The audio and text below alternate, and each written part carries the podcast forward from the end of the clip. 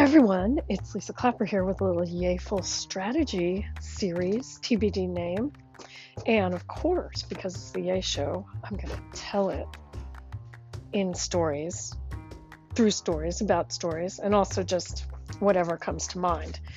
And it's a little bit about improvisation, procrastination, via the Adam Grant Originals version of that, which I apparently do all the time and also some examples of procrastination, improvisation, when it maybe works, when it doesn't work, and what else? Some things that are yet to be revealed because they are yet to be thought of. So, Adam Grant is an author who's written several books, uh, including originals, and that is the subtitle of that is How Nonconformists Move the World. Hmm. Know anyone like that? Yeah. So there's so much to talk about here. But in particular, um, he tells a story in the chapter called Fools Rush In about uh, Martin Luther King Jr.'s famous I Have a Dream speech, which he did not do days and days and weeks and weeks ahead. And he had talked about it quite a bit, written about it quite a bit. And he waited, according to the research, he waited until four days to begin working on it, four days before the march. And then he gathered group advisors to go back to the drawing board because he wanted to review the ideas again and get the best approaches. Now, I'm going to pause in the middle of this. I think I can actually find my way back because I'm using some uh, some storytelling aids here. And I wrote a note about Laurel. And Laurel is a person who worked for I worked for at Citibank. It was almost a slip there. I worked for her at Citibank, and then I found my way to her at another company called Cirque. And Laurel, um, so King opened the meeting by explaining he wanted to review the ideas again and get the best approaches. And that is something that we used to do a lot at Cirque. And my previous role, before I was officially a strategist, even though I was always strategic thinker, is I would have to actually get us to make decisions and do things. And we were pitching, um, this is so long ago, I'm going to throw the names out, Pepsi. And we had a lot of different ideas and was we were working, it's going to be an all-nighter. You know, this is an all-nighter and we're working through it, working through it. And then somewhere around two in the morning, Laurel she's like, well, what if we did something completely different? And at the time, it's very funny because I'm looking back at it now. At time, because it was two in the morning, and I'm sure I was exhausted, and I was thinking we really have to deliver this thing. And back in that day, not only would we deliver these things and present them, I'm pretty sure what we would do is make these beautiful presentations, and they would have boards, and then we would also bind them. Talk about funny process, right? To make something that is so ephemeral uh, appear so permanent. And that's one of the reasons that we needed to build in extra time to be able to actually get that bound. And so the time of night this was happening, or the time of the early morning, I was really not very open to it. And I think there's a lot of factors, mostly being super tired and also my role of getting us to make a decision to do it.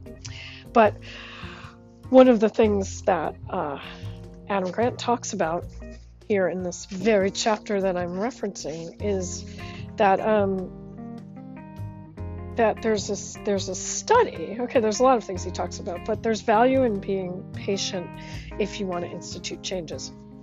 And there was an experiment where Car- Carnegie. This is in the footnote. You know how I love footnotes. Carnegie Mellon professor Anita Woolley gave teams 50 minutes to build a residential structure out of Legos um, scored on dimensions like size, sturdiness, and aesthetics. She randomly assigned teams to discuss their strategies either at the beginning of the task or after 25 minutes, which in this case was the midway point. So, teams that looked at their strategies at the midpoint were 80% more effective than teams that had that conversation at the start. The beginning of the task was too early for the conversation to be useful. The task was unfamiliar, so they didn't know enough to set an effective strategy.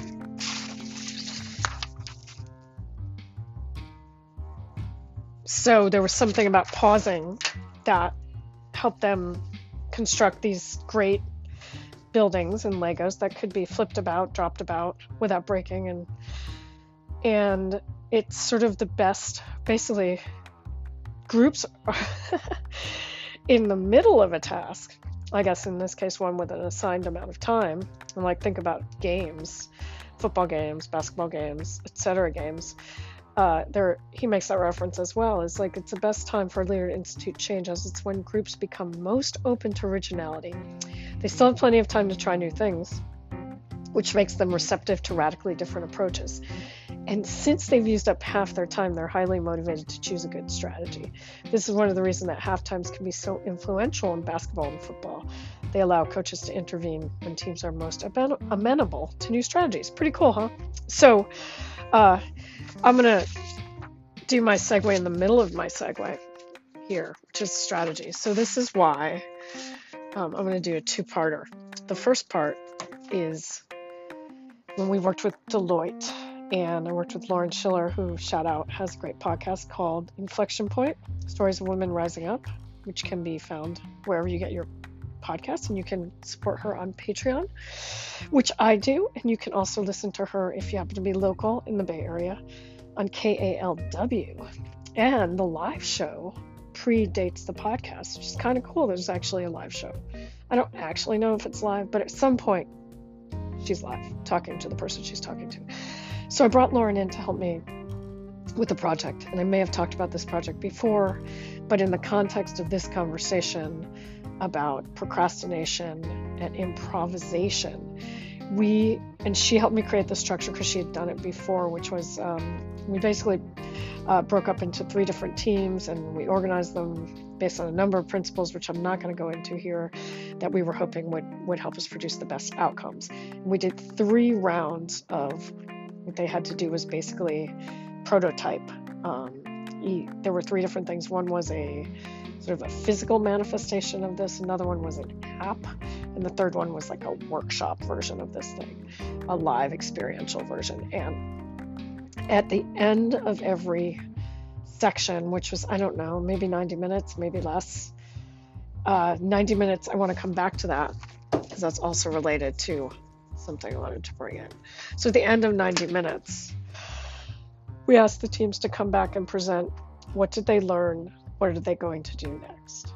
What did you learn? What are you going to do next?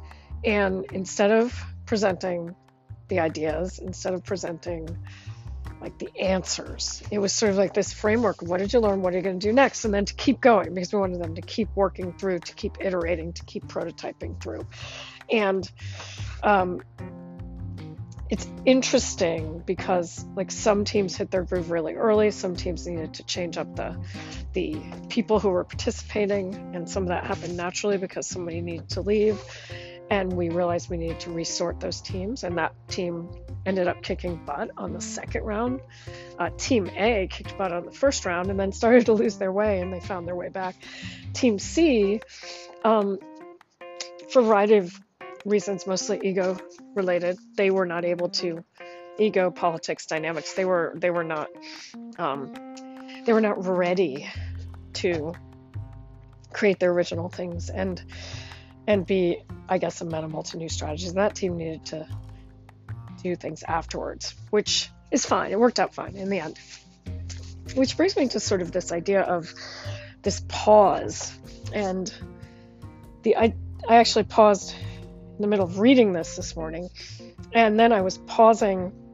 I was actually procrastinating, and one of the things that this this whole chapter's well, not this whole book, but a lot of this this section is about procrastination and uh, what's yeah fools rush in i think it's called. Yes timing strategic procrastination the first mover disadvantage apparently this is a quote from Mark Twain never put off till tomorrow what you can do the day after tomorrow. So I paused before I to read that, before I started to read that. And then when I was reading that, I was actually reading it to procrastinate. And then Adam Grant talks about procrastinating, writing the chapter about procrastinating, which is meta and very funny in its own right.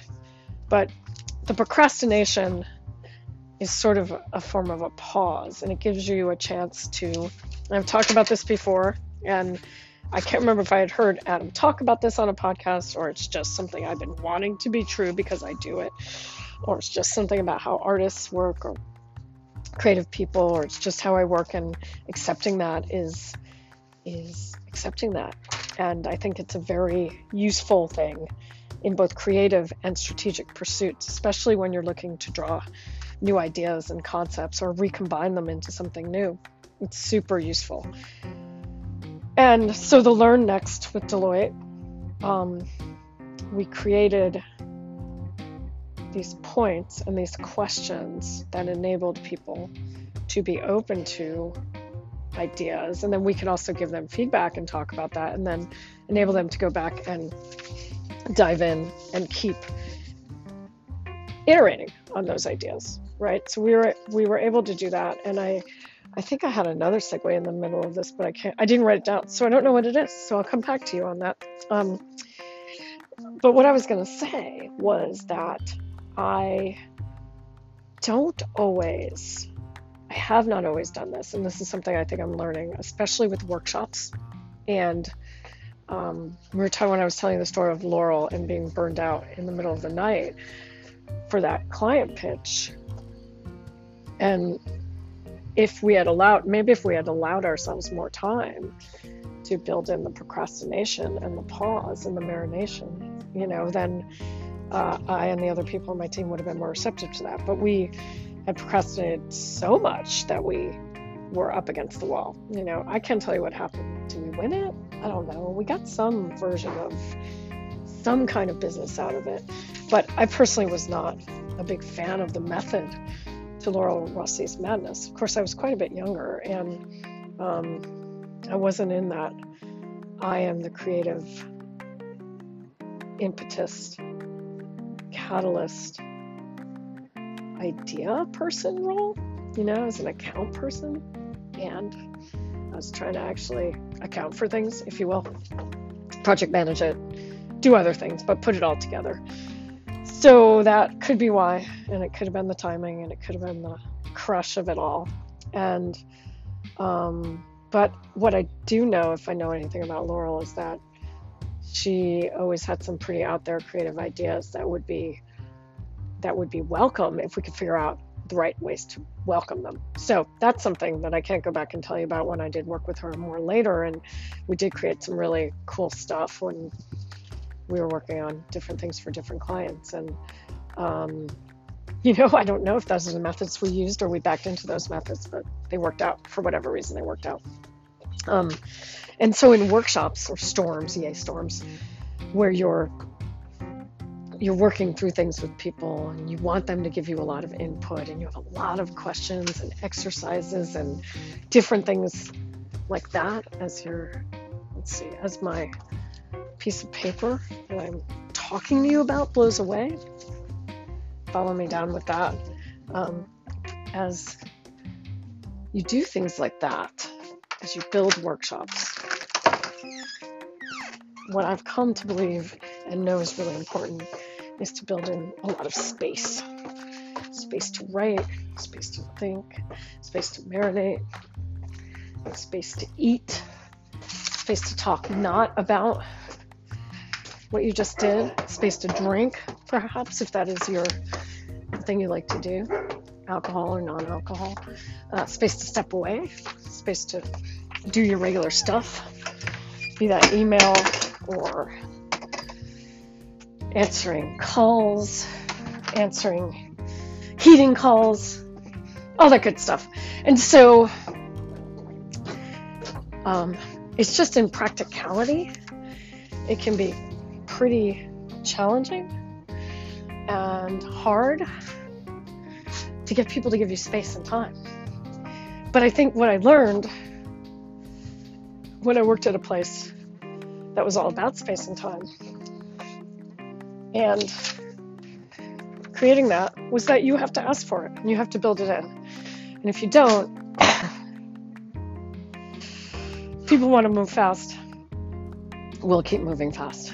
So you got to build that stuff in. so in a way, I'm like building strategic procrastination into a project. That is something that I've been doing. And Karen Crenshaw and I, when we work on projects, we we build in these spaces for thinking, for marinating, marinating, for marinating, for stepping away, for stepping back. And I personally do a lot of my initial thinking and writing in analog with pens of many colors and coats of many colors. And I go back and then look at things and circle them and write them and then rewrite them or not write them or not look at them because they're in my mind. And I think that one of the other things that, no, I don't think that, I know. So, one of the other things that Adam talked about with Martin Luther King Jr. was that um, great procrastinators don't skip planning altogether. They procrastinate strategically, making gradual progress progress by testing and refining different possibilities. So, although memorable lines about the dream were improvised, King had reversed variations of them in earlier speeches. Um, during the year of his dream speech alone, it is estimated that he traveled over 275,000 miles and delivered over 350 speeches. So while he may have deferred writing the dream speech itself, he had a wealth of material at his disposal that he could draw upon extemporaneously, which made his delivery more authentic. He, coll- he had collected a repertoire of oratorical fragments. I love that. Oratorical fragments. And honestly, I think that's what I have all over my crazy head. And like a lot of pieces of paper, have lots of fragments of oratorial oratory and otherwise. Um, so that's how I often do the Yay Show, and I think it's a way to do strategy that's strategic and procrastinating, and that you got to build in these plans and be super um, planful, but allow lots of spaces. So in the next few workshops that I am planning to do, and that one of the ones we proposed recently was actually to give it three full days. It's like you start, you have a half a day, and you go through some of the initial things. And then we give people some homework, fun kinds of homework to think about. And then that next day, they don't hang out with us at all. They're doing their other things, but in the background, they're going to be thinking about the seeds that we planted and the topics we've already discussed. And then we're going to come back on day three and reconvene. And you know that there will be great power and creativity and insight and revelation that will come from that. Uh, I'm not going to give you a guarantee of that because um, I'm like, if you sign up for my course, I will guarantee you 18 pieces of revelation and insight.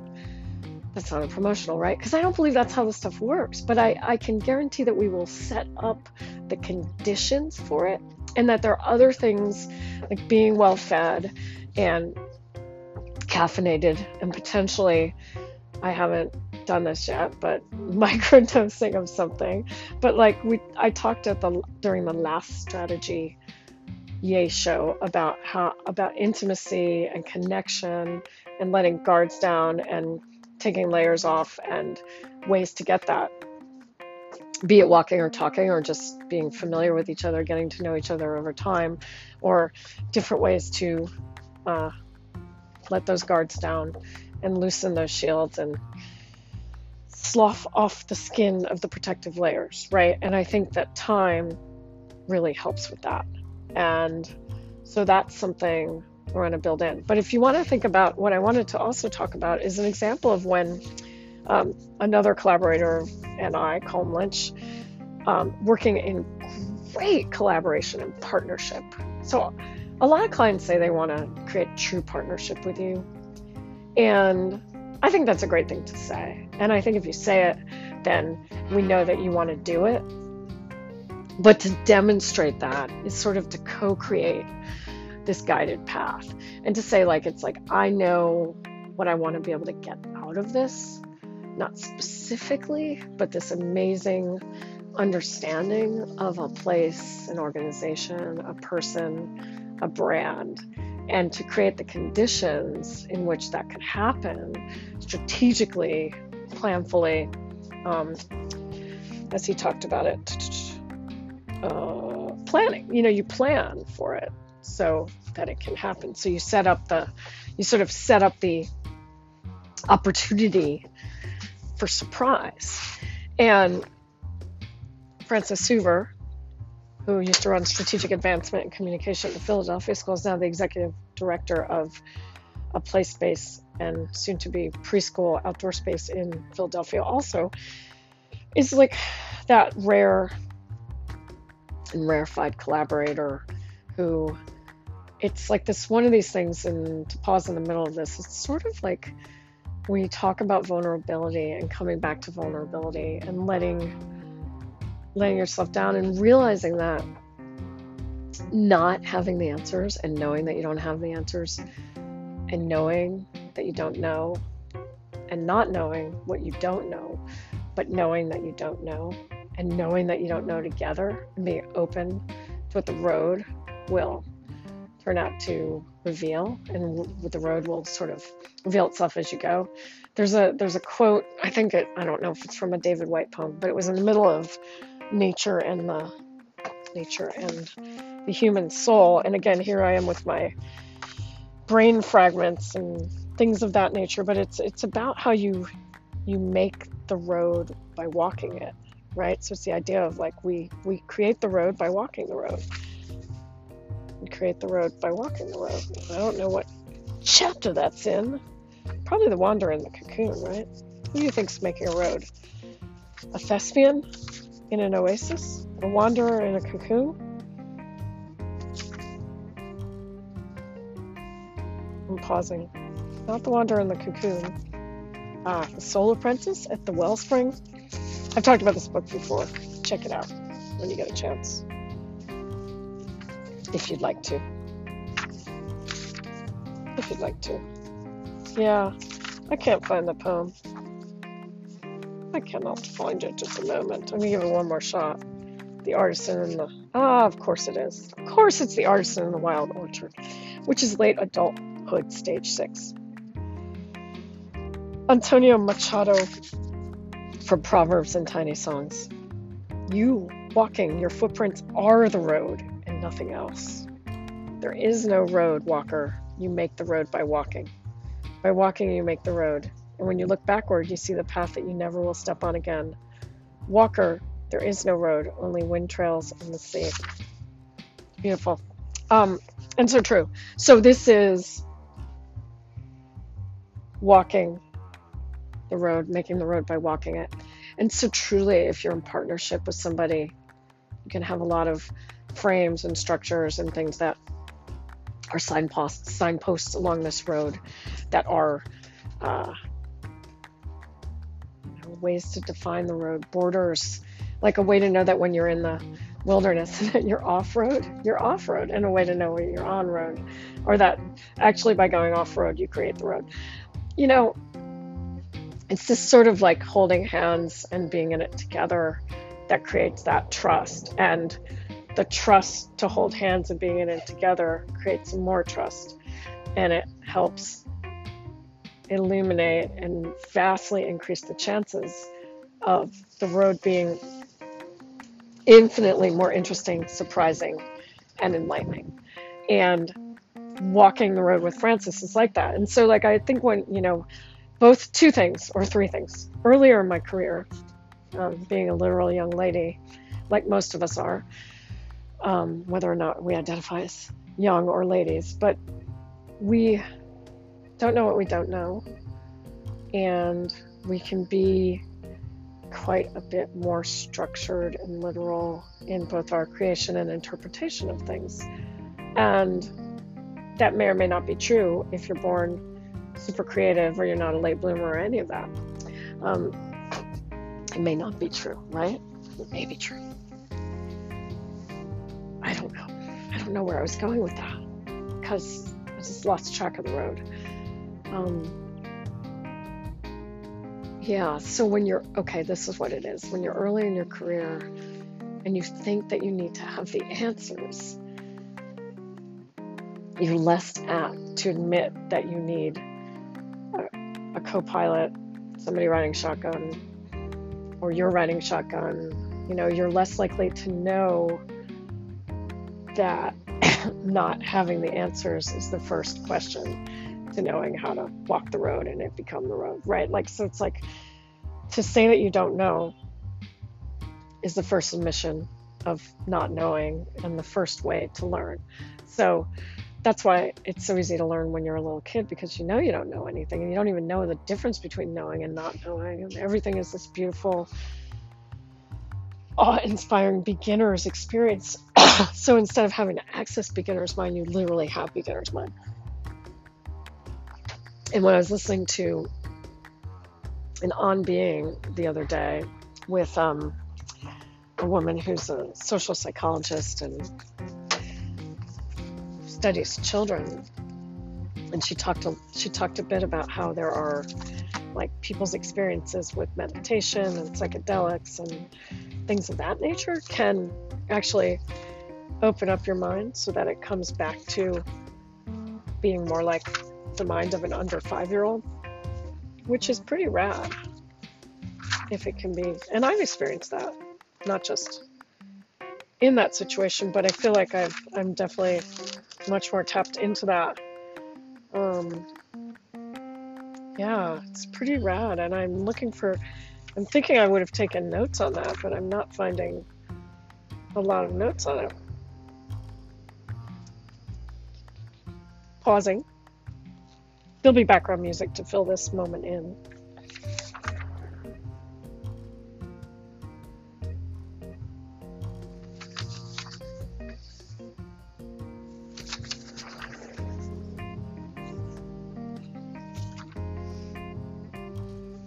I didn't find it.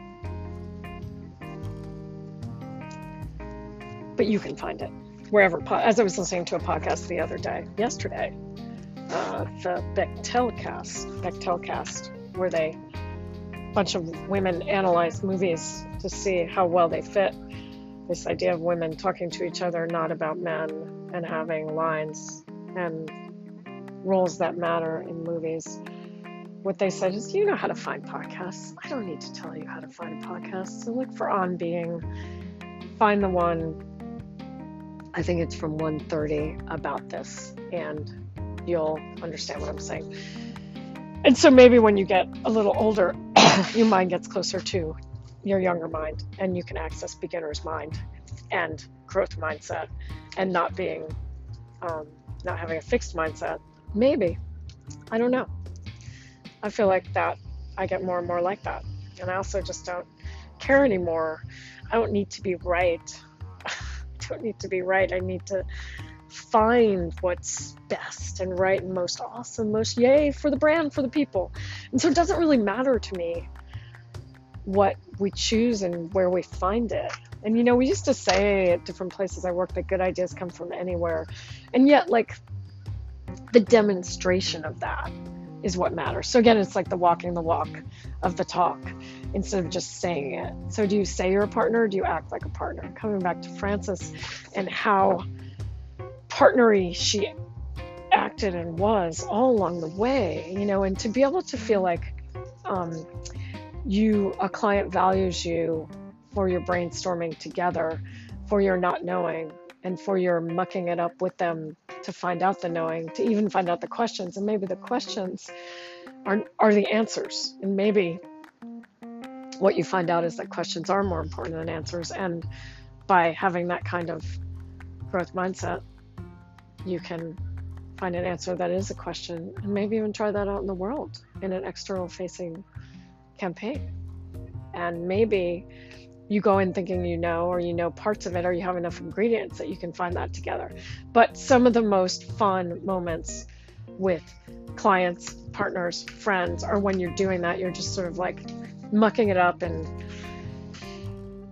and sort of like getting in the oh man i don't want to like go through all these like these sports metaphors though or these like gladiatorial metaphors are just so prominent in our society right and so in that like it's like getting in the ring together not to fight but to be You know, like if you're thinking about Glow, Gorgeous Ladies Wrestling, to be on the same tag team. But you know, since it's all acting anyway, it doesn't really matter.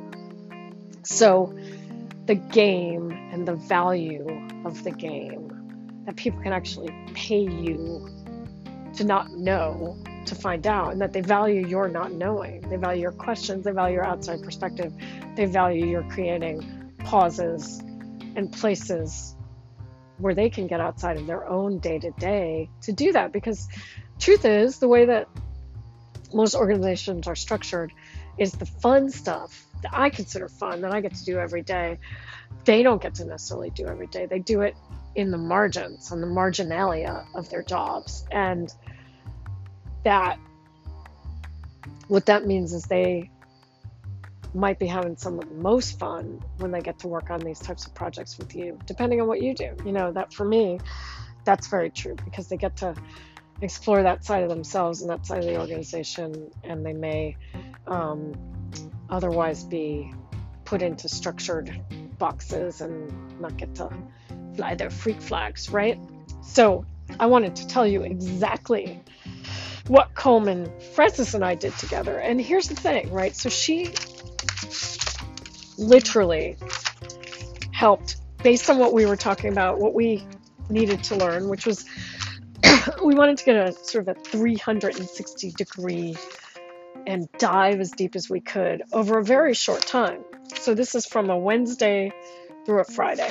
And really, it's over two days that we did this. And we went to the Philadelphia school, Colm and I. And before we went to the Philadelphia school, here's what we did. So this is my secret sauce of what I would recommend for someone if you can build it in.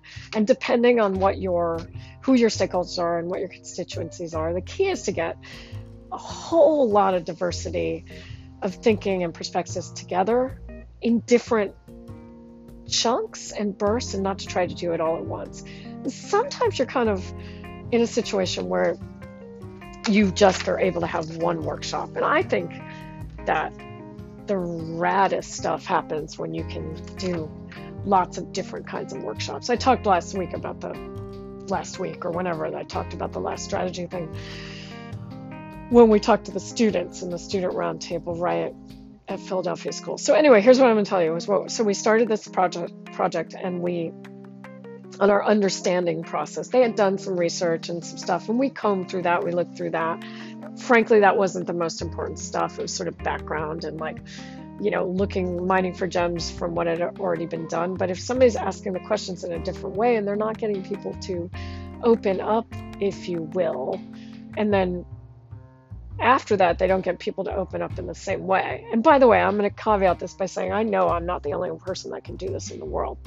I'm just telling you about the magic that happens when I'm there. I don't know what it's like. I know a lot of other people do awesome work and bring so much good stuff out of people and all kinds of workshops and situations in life.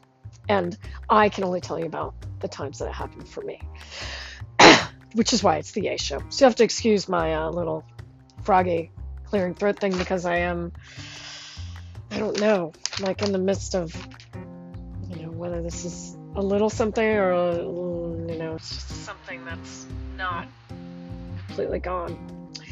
So we started. We said we need to talk to naysayers or people who didn't say yay or people who were accepted and didn't say yay. So we talked to, I don't know, maybe three parents who had been accepted by the Philadelphia school and then decided to go elsewhere. And I'm not going to name names, but one of the things that happened was there was somebody who ironically, an admissions person who felt really formal and was sort of a disconnect from the school that doesn't feel super formal. And they also weren't really receptive to the parents' questions, which is super interesting, right? So that's kind of a disconnect.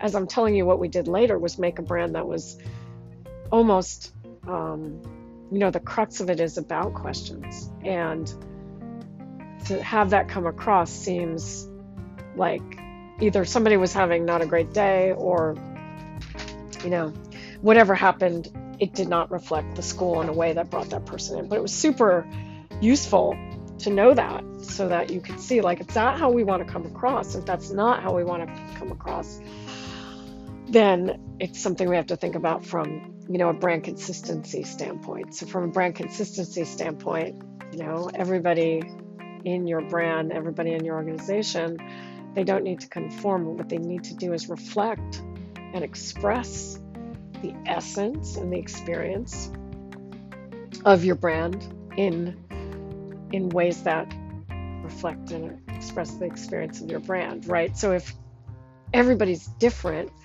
and conflicting, inconsistent in the feeling and the vibe and the messages you get, then you are sort of beholden to either getting lucky and getting somebody who can really do it, or like you're dependent on a variety of things that are less, if you will, dependable.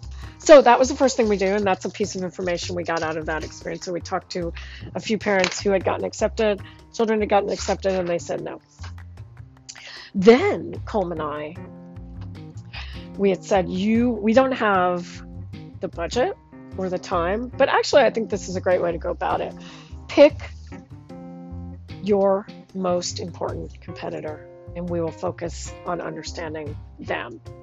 And so the next thing we did when we landed in Philadelphia, probably on that Wednesday, is we went on a tour of the competitor together, posing as parents with kids in two different grades, like a young one in a preschool or kindergarten, one like more of a fourth or fifth grade. And we not only did we learn a ton about that school, that other school, and how sort of academic and traditional and emphasizing on sports and alumni and lots of great things, but also what we learned was how they viewed the Philadelphia school. And they viewed them as like super woo woo, super out there, like left of uh, Abbie, Abbie Hoffman, which is a reference some of the people who listen to this may or may not get, but feel free to look it up. He was definitely a radical in the 60s, 50s, 70s, probably for as many decades as he could be. So they viewed it as pretty radical, which is cool, you know, and that came back to helping us um, later on. We're like, well, are you going to own this? And if you're going to own it, what version of that are you going to own? So that, that begs a question, right? So how do other people see you? So then so like I said, Frances co-created this schedule with us. And so then the, the first thing we did after that was we went to a donor, a leadership donor reception at the home of someone who was on the, I believe, on the board or um, played a big role in that. And so we got to talk individually to parents. We got to sit there, stand there, and hear how the current leadership talked about the school. We got to see how that was received. We got cornered by individual parents about things that, like, you know, really painted a picture of something that was really interesting. We got, so we started to pull in, you know, and if you're a data person, and I'm, I don't like uh, boiling people down to data but you know, if you want to, go for it. But like that, we started to get more data. We're starting to fill in our roadmap. We're starting to fill in our blueprint. We're starting to get more information here. So we, we I think we met at TPS and walked over. So TPS is the Philadelphia school. So meet and walk over together, right? Meet and walk over together. So quick school glimpse, walk over together we got to walk over with Frances. So we got a little intel, and I hadn't seen her in, I don't know, 20 years. Could it be? So it was good to re, you know, even though we were on board with this together, to just like establish that live in person contact. So then we got a lot out of that. Probably Colm and I went to dinner and like was we were digesting and like getting super excited and also going like, oh my god, this is gonna be great and like, wow, we're just beginning and here we go, right? Exhale, inhale, exhale. So then the next morning we started with an admission tour with the director of admission. Here again, we did not tell them. We did not tell them that we were who we were yet, even though she was going to meet us later because again, this is going to give you a different kind of perspective and information. And and there were on the previous tour we had a private tour, the two of us, the fake parents that we were. And on this tour there were like four or five other parents, couples who were on the tour, plus a very small child who would either be going to preschool or kindergarten because she was with them. And she and I had a moment, super fun. And we got to view the kinds of questions that parents asked. We may have asked some questions, but we got to dip into parts of the school and, and see not just the physicality of it, the experience of it, but to see the vibrant, buzzy feeling of the kids of all ages from pre K to eighth grade running around and what that's like and to get the admission director's take on that. And and one of the things we so the Philadelphia school doesn't have grades or standardized testings testings. And one of the things that we got from that especially from that experience was this this this way of apologizing for not being like other people for not doing the grades for not disciplining students. Somebody asked that question we knew that was like they were not for the school right so two things came out of that that we got reinforced later. One was that they needed to own who they were and strike it in more of a positive balance and then not apologize anymore. You know it's like you're not and this is you're gonna laugh at me? Feel free to laugh. Esther and abraham hicks the law of attraction no esther and jerry channeled through abraham. Read that for my abundance plus book club january. And one of the things they talk about the entities that are Abraham and channeled through Esther are that there are two ways of looking at everything. There's what you want and there's what you don't want. There's the positive and then there's the negative. And the negative breeds more negative and the positive breeds more positive. So think about this way. If you're apologizing for not having grades instead of saying, so here's what we do, here's how we do it, here's why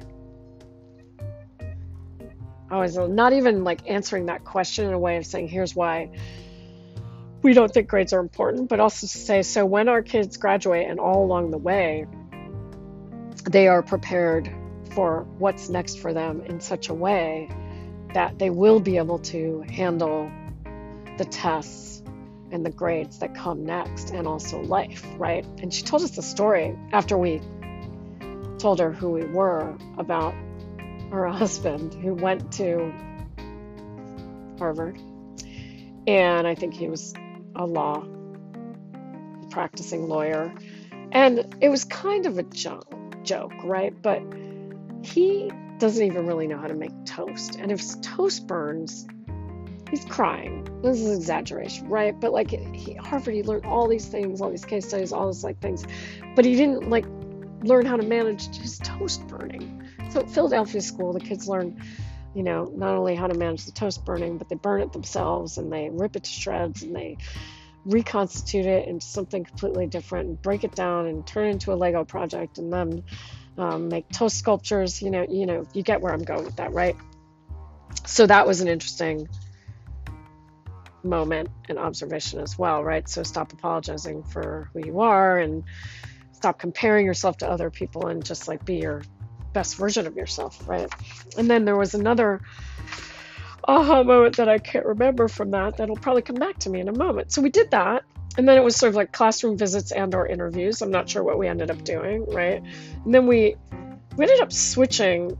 We didn't do our lunch with teachers until the next day, which was actually quite good. So when we switched, we did the um, the lunch with the executive council and the student council, middle school students, who we asked how being there made them feel, what it was like to go there, how it's different. And we got stories and stories. And I may not have told the story in the last episode, but one of the compelling stories also was about a kid who learned that he needed more structure than they had at the Philadelphia school.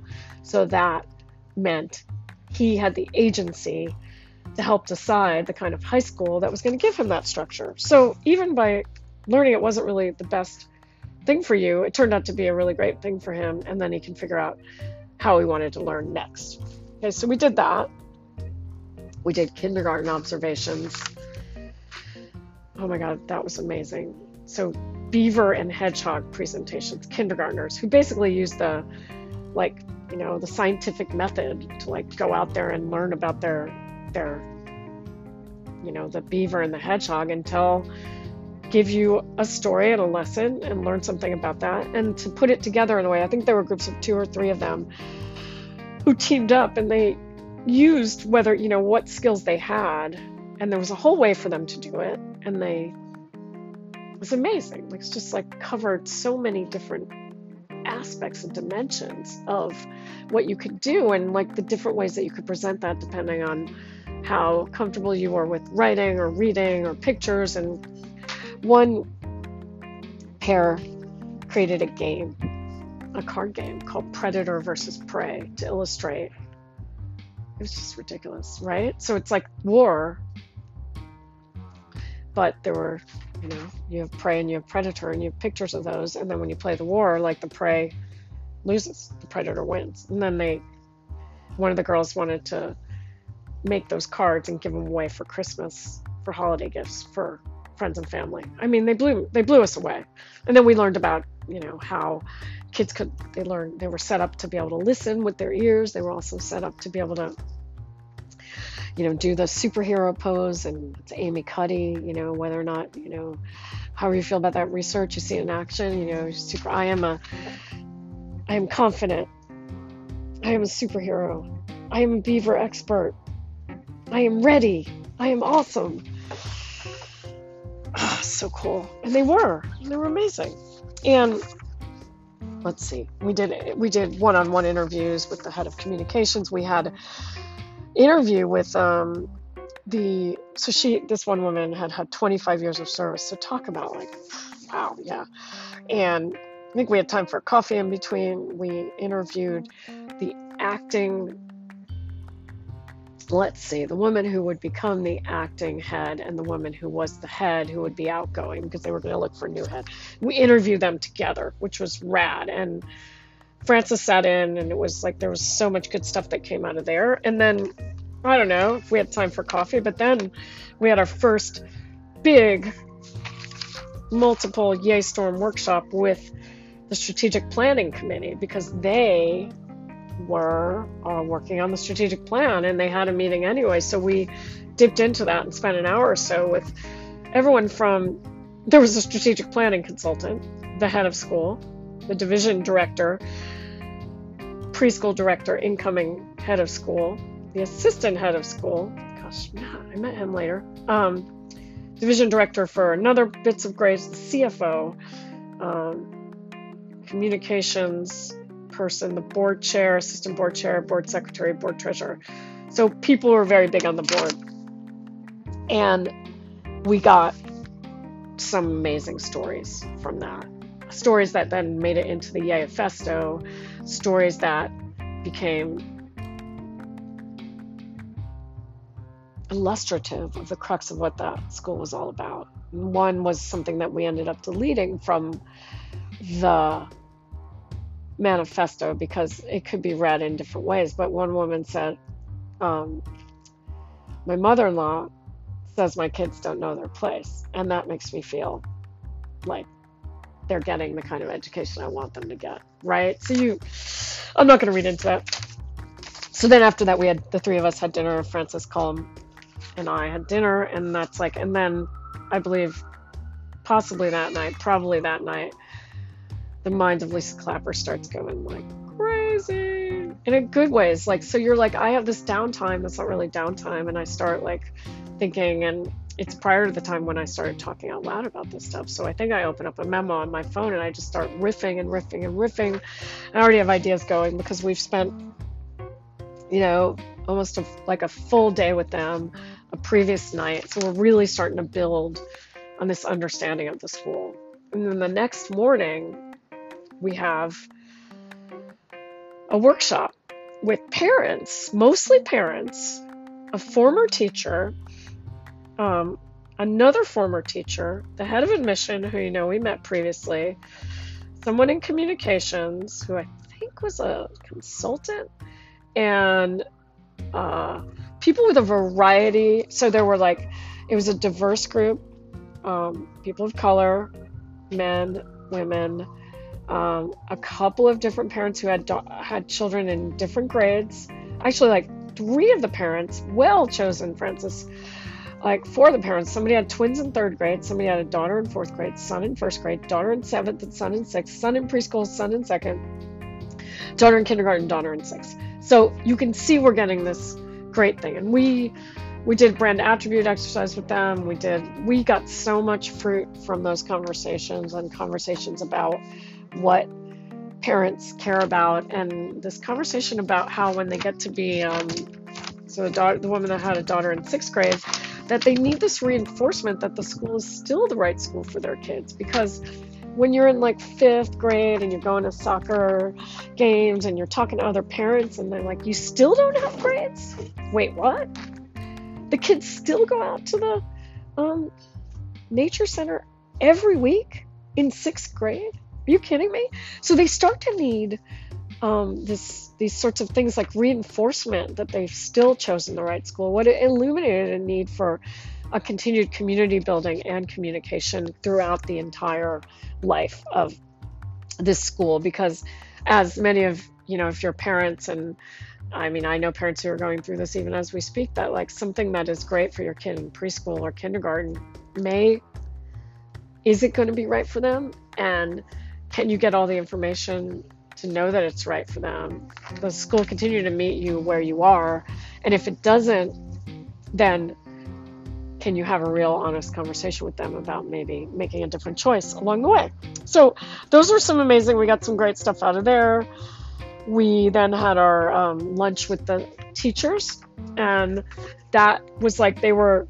I think I talked about this before. They were a little bit it took them a while to to get down. And you know they they did to get down with us and like to let to open up and let go. And when they did it was really awesome. We got some great understandings there as well. And then we uh, ended with the advancement team which was the direct sort of marketing and advancement team. So the director of missions is back. Our client frances is the head of this. Um, associate director of development advancement associate director of auxiliary programs. Um, these wonderful women, as it happens to be all women, and they were just like so into what we were doing and so excited from what they had already heard about what we were doing that they it was sort of like that was great to have them later like everything just worked out in this karmic sense of timing of you know when things end up, up happening and i think doing the student lunch before the teacher lunch the day before really worked out. But we had, you know, again, started this on a Wednesday, full day Thursday, uh, time away. Friday, we had enough open times that Colm and I could talk or just walk away, take a breath, take a moment. And then he and I ended up spending the weekend together. And I hung out with him and his wife and kids. And it was just another chance to, like, we were driving, we drove back Jersey from Philly, more time. I had plane time and lots of time. So I had time away and time for us to keep marinating. But even within that three day immersion, we built in time and we brought different groups together. And some of the people, you know, were, they kept coming back, right? So they could see the, the building of things, like like the the admissions director. So it was great. It was amazing, and we co-created that experience together, and we came out with some awesome stuff. And I think I read you the Yay Festo last time I did this. So that is a little bit about pauses and procrastination brought to life, uh, starting with the Adam Grant Originals thing and a little bit of uh, on the very famous Martin Luther King Jr., what became known as the I Have a Dream speech, but did not start out at all as the I Have a Dream speech.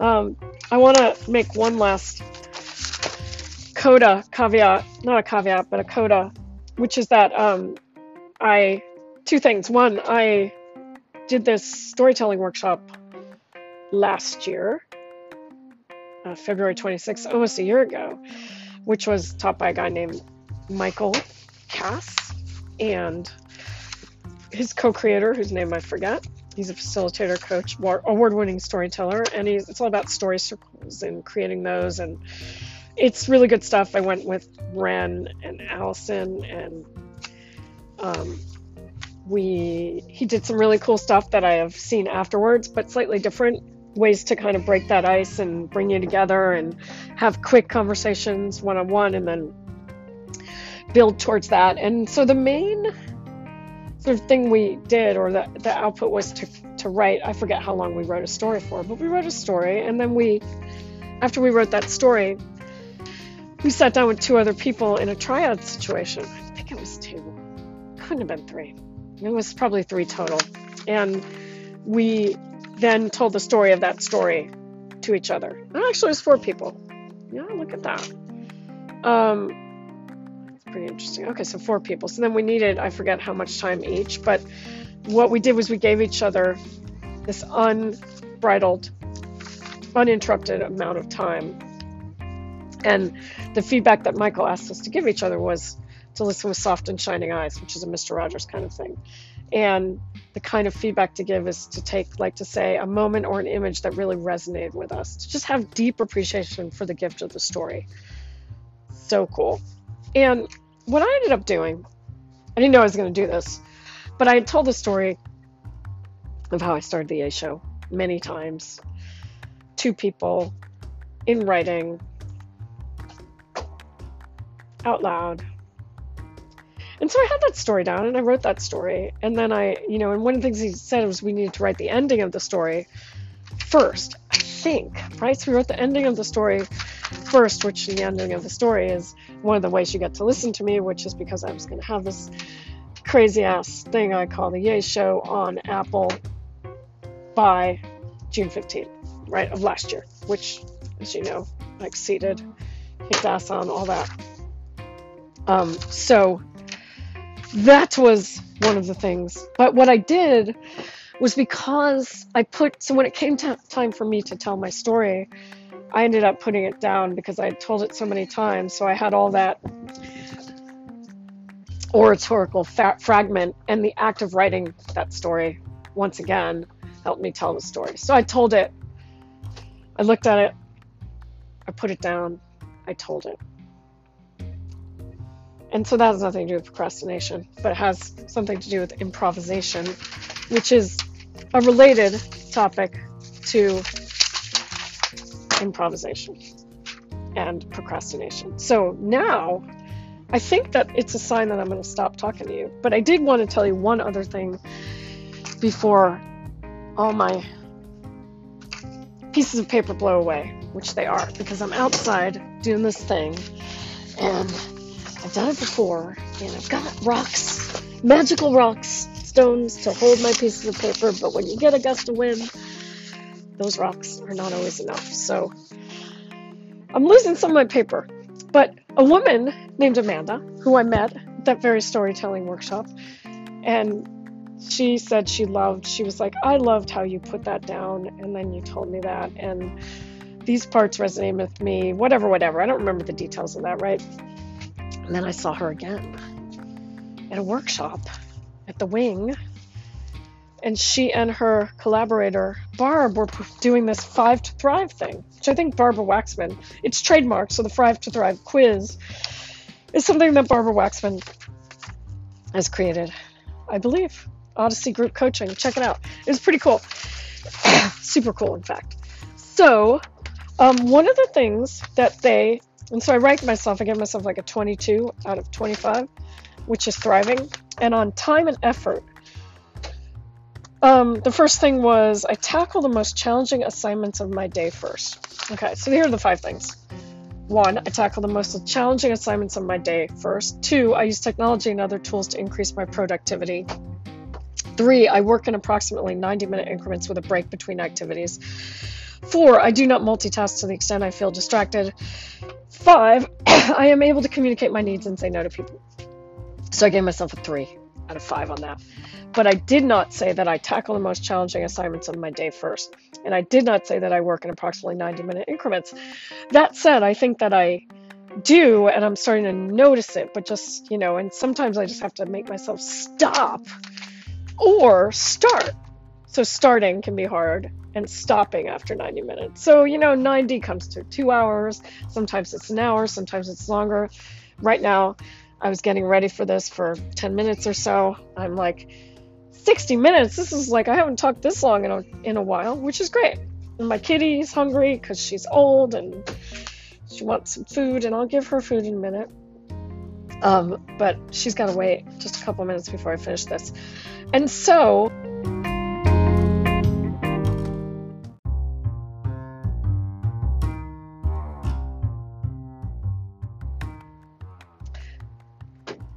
got cut off there. So, tackling the most challenging assignments of my day first. You know, I don't always do that. I didn't do that today. Because I firmly believe in the Adam Grant procrastination method of of having things on the back burner and working through other things to work through the things, right? And that's not true with anything. Like if I literally have a deadline that's In this case, I needed to look at some questions to make sure those questions felt good for a meeting when we were going to ask those questions about a potential project. And I felt like I didn't need to look at those questions right away. And in fact, one of the things I did was read originals. And I read a few other things. I did a few other things that I feel are very important to my day. But I knew in the back of my head that I didn't really need to tackle that right away. And so that's where Amanda, I think that you and Barb and Adam and I could have a really interesting conversation about, you know, challenging, maybe starting that could make sense.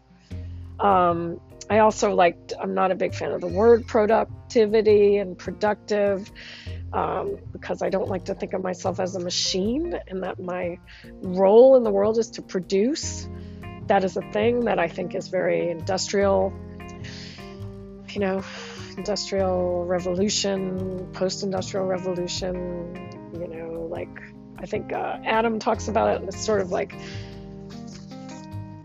work ethic that comes from the Puritans. And yeah, there it is. Like, so long before the modern obsession with efficiency precipitated by the Industrial Revolution and the Protestant work ethic, civilizations recognized the benefits of procrastination. In ancient Egypt, there were two different verbs for procrastination. One denoted laziness, the other meant waiting for the right time. Okay? I'm not saying I'm perfect at this, but I think that I waited for the right time to do that. Worked out great. We were prepared. We had the questions I was able to look at them, think a little bit about my part, talk to somebody about how we might improvise, coming back to that, and then improvise and just like make it feel easy and do it all in efficient 30 minutes and then move on. And then when I came back to reading originals later, and I got into the procrastination part, not into the procrastination, but I was reading it because guess what? I had worked for more than 90 minutes on something going on two hours. It was time to eat and take a break and do some reading. And so I grabbed originals again. And what did originals do? Originals spurred me to do a strategy podcast episode about procrastination, pausing, improvisation, building pauses into workshops, and lots of other good stuff. So, that to me is creativity Yayful strategy and storytelling in an action and on a late afternoon. Pages blown away. Sunshine still streaming in. Cats waiting to be fed. Plenty of nature in the human soul. And I hope you found that interesting.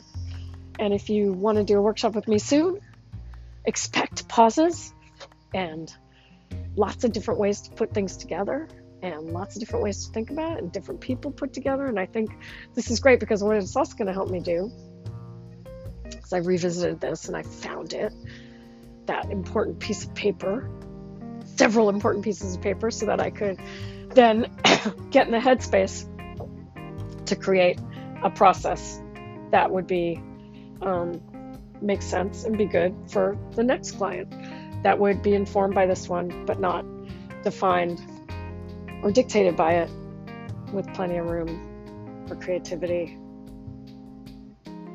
and it's like jazz improvis- improvisation strategy. And as we said to the Philadelphia School, you are jazz, not punk. And if you know me, I think I'm jazz, not punk. I'm not going to blow up your shit. Sometimes I might blow up your shit. But first, I need to figure out what it is, and then we'll improvise from there.